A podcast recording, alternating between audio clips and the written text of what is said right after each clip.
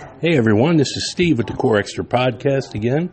I am here uh, still in Gatlinburg, Tennessee, and I am on the famous Arts and Crafts Loop here in the Smokies on Glades Road with over 100 shops. well, let me tell you where I'm at right now because you will have to stop here. I am at Fudge Wrights.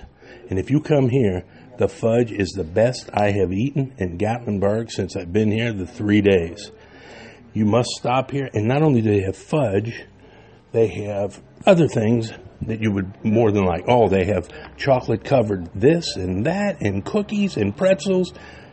Marshmallows, my favorite. They have those even. But you know what? You just so happen I have the owner here. And could you tell us what your name is and a little bit about your shop? My name is Jennifer Wright, and we own Fudge Wrights because we do Fudge Right. It's our own personal recipes that we've created through the years.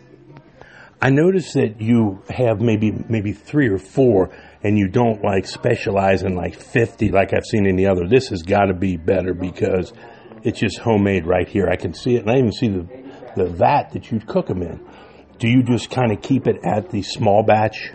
Yes, we do smaller batches. We have fewer flavors. That way, it's a personalized blend. We blend our own special cocoa powders. We use pure vanilla extract, real butter, nothing artificial, no mixes.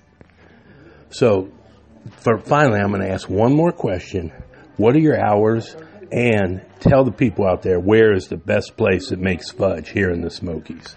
We try to be open every day, 11 till 5. Sometimes we're here till 10 o'clock at night making our specialty fudge. And come to Fudge Wrights and see us because we do fudge right, and our last name is Wright.